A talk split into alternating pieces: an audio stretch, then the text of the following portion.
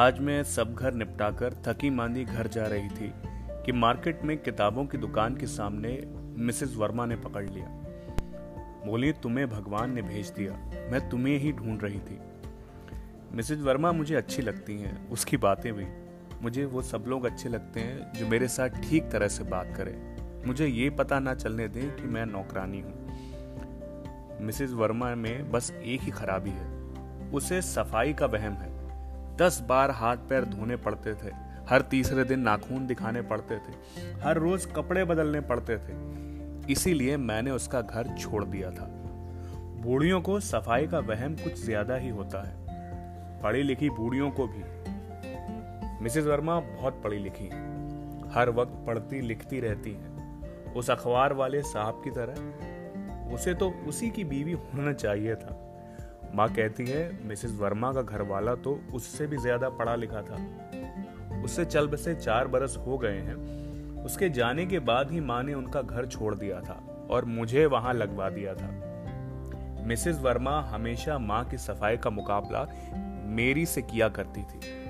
मुझे अच्छा भी लगता था, बुरा भी। लिखने की आदत मुझे मिसेस वर्मा ने ही डाली। उसके घर में भी किताबें बहुत हैं चुन चुन कर देती रहती थी। माँ नाराज़ हुआ करती थी। बाद में मुझे भी लगने लगा था, पढ़ने से मेरा दिमाग खराब हुआ जा रहा था। माँ और बापू की बातों पर मैं झुंझला उठती थी। अपना घर अच्छा नहीं लगता था, अपना मोहल्ला भी, वो तो अब भी नहीं लगता। उसमें है ही क्या? लेकिन अपने घर की बात और है। अपना घर अपना घर होता है। लेकिन शुरू शुरू में जब मैंने बीजी की दी हुई किताबों को पढ़ना शुरू किया तो मुझे अजीब अजीब सपने दिखाई देने लगे थे। जी डामाडोल रहने लगा था। मन में उल्टे सीधे ख्याल आते रहते थे। और जब मैंने मिसेस वर्मा को ये बात बताया तो वो बोली, अरे पगली, किताबों का कसूर नहीं, उन्हें क्यों दोष देती है? तू बड़ी हो रही है, इसलिए तेरे तन मन में हलचल हो रही है। उसकी बात आधी समझ में आई थी, आधी नहीं। माँ को बताया तो वो हँसते हुए बोली, मिसेस वर्मा को चाहिए, तुम्हें बेटी बना लें। मैं सुनकर चौंक उठी थी। मिसेस वर्मा की दी हुई किताबों का एक असर ये हुआ था कि मैंने दिन में भी सपने देखने शुरू कर दिए थे। और उन सपनों में एक ये भी था कि मिसेस वर्मा मुझे अपनी बेटी बना ले। मैंने इसके बारे में माँ से कोई बात नहीं की थी। माँ मेरा मन अक्सर बूझ लेती है, लेकिन माँ भी जानती है और मैं भी कि कोई किसी नौकर नौकरानी को बेटा बेटी नहीं बनाता। काम करवाने के लिए बेटी बेटा कह देने की बात और है, उसमें क्या गलत है? जबानी जमा खर्च, वो तो आजकल रिवाज सा हो गया है। बूढ़े तो बूढ़े, जवान भी हर किसी को बेटा बेटी कहते रहते हैं। कभी कभी मोटी मेम भी मुझे बेटी कह देती है, शानो बेटी, ये कूड़ा तो उठाकर बाहर फेंक दो। ये भी एक तरह की खुशामद, झूठी, सरासर झूठी। वैसे अखबार वाला साहब और मिसेस वर्मा मुझे बेटी की तरह नहीं बुलाते। जान गए होंगे कि मुझे झूठी खुशामद अच्छी नहीं लगती।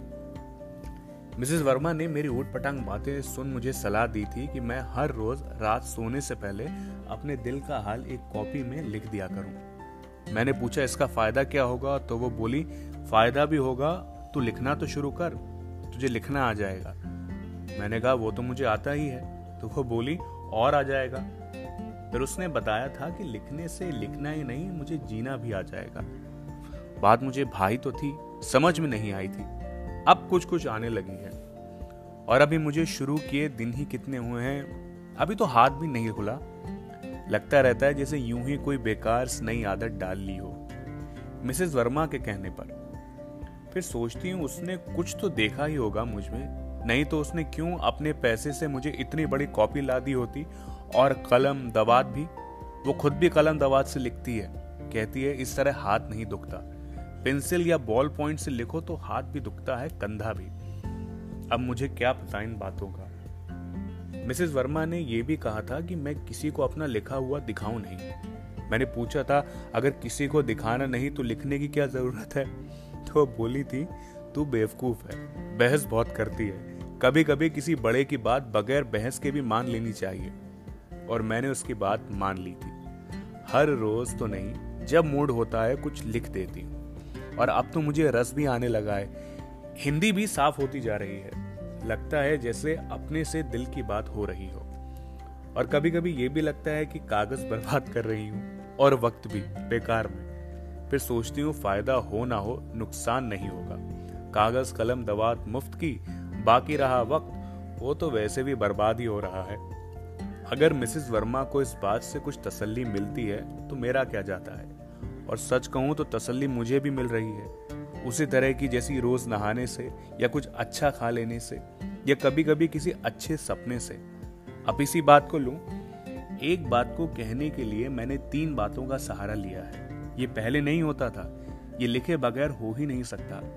मैं सचमुच सिरफिरी होती जा रही हूँ, मुझे क्या पता कि आ किसके बगैर हो या नहीं हो सकता। मार्केट में किताबों की दुकान के सामने जब मिसेस वर्मा ने मुझे पकड़ लिया तो पहले तो मुझे यही ख्याल आया कि वो पूछेंगी, वो कॉपी अभी भरी कि नहीं? उसने कहा था कि जब कॉपी भर जाए तो मैं उसे एक और कॉपी ले जाऊँ। लेकिन जब उसकी सफ़ाई के वहम से तंग आकर मैंने उसका घर छोड़ दिया तो मैं उसके घर गई ही नहीं। हालाँकि मैंने दूसरी कॉपी भी शुरू कर दी है। अब मुझे समझ आने लगा है कि उसने क्यों कहा था कि मैं किसी को अपना लिखा दिखाऊँ नहीं। मुझे लगता है कि अगर मैंने किसी को दिखा दिया तो मेरा लिखना बंद हो जाता। बंद हो जाता तो कौन सी आफत आ जाती? बेकार की डायरी ही लिख रही हूँ, महाभारत थोड़ी लिख रही हूँ। मैं भी वहमी होती जा रही हूँ, माँ और मिसेस वर्मा की तरह। मिसेस वर्मा वहमी नहीं, खपती भले ही हो। पढ़े लिखे अमीर लोग असल में वहमी नहीं होते, दूसरों के वहमों का फ़ायदा उठाते हैं। मैंने खुद तो अभी तक किसी को अपनी इस नई बीमारी के बारे में नहीं बताया, लेकिन ये खतरा लगा रहता है कि कोई किसी दिन इस डायरी को पढ़ लेगा। माँ को पढ़ना नहीं आता, बापू को आता तो है, लेकिन बहुत कम। कुंदन को भी कम ही आता है। सिर्फ़ पारों से खतरा हो सकता है, लेकिन वो अपने दुख में ही डूबी रहती है। मिलने भी बहुत कम आती है। वैसे भी मैं इन कॉपियों को अपनी संदूकची में रखा करूँगी, ताला लगाकर। माँ कभी कभी पूछ लेती है, क्या लिखती रहती है? मैं कह देती हूँ, ऐसे ही ओट पटांग कुछ। एक दिन वो पीछे ही पड़ गई थी तो मैंने कह दिया था, एक कहानी लिख रही हूँ, फ़िल्म बनाऊँगी। उसने ऐसे देखा जैसे मेरा दिमाग खराब हो गया हो। हुआ तो नहीं, हो जाएगा। हो गया तो क्या करूँगी? सड़क किनारे बैठकर लिखती रहा करूँगी। कोई पूछेगा, क्या लिख रही हो? तो कह दूँगी, कहानी लिख रही हूँ, फ़िल्म बनाऊँगी। वो ऐसे देखेगा जैसे पागल हो गई हूँ। हाँ तो मिसेस वर्मा ने आज मुझे एक और काम दे दिया। उसकी बहू दुबई से आई हुई है, दो महीनों के लिए। पाँच महीने के बेटे बिल्लू के साथ। पाँच से शाम आठ बजे तक मैं बिल्लू की आया। उसे पार्क में ले जाया करूँगी परेम में बिठाकर। अब मैं भी आया हूँ जैसे नखरे किया करूँगी। अब मुझे पार्क में सैर करने वाले बूढ़े और मस्ती मारने वाले लड़के घूरा करेंगे। चोरी चोरी मैं मटक मटक कर चला करूँगी। भूल जाया करूँगी, मैं बिल्लू की आया ही हूँ, माँ नहीं। नमस्कार। एक नौकरानी की डायरी के इस एपिसोड में आप सभी का स्वागत है।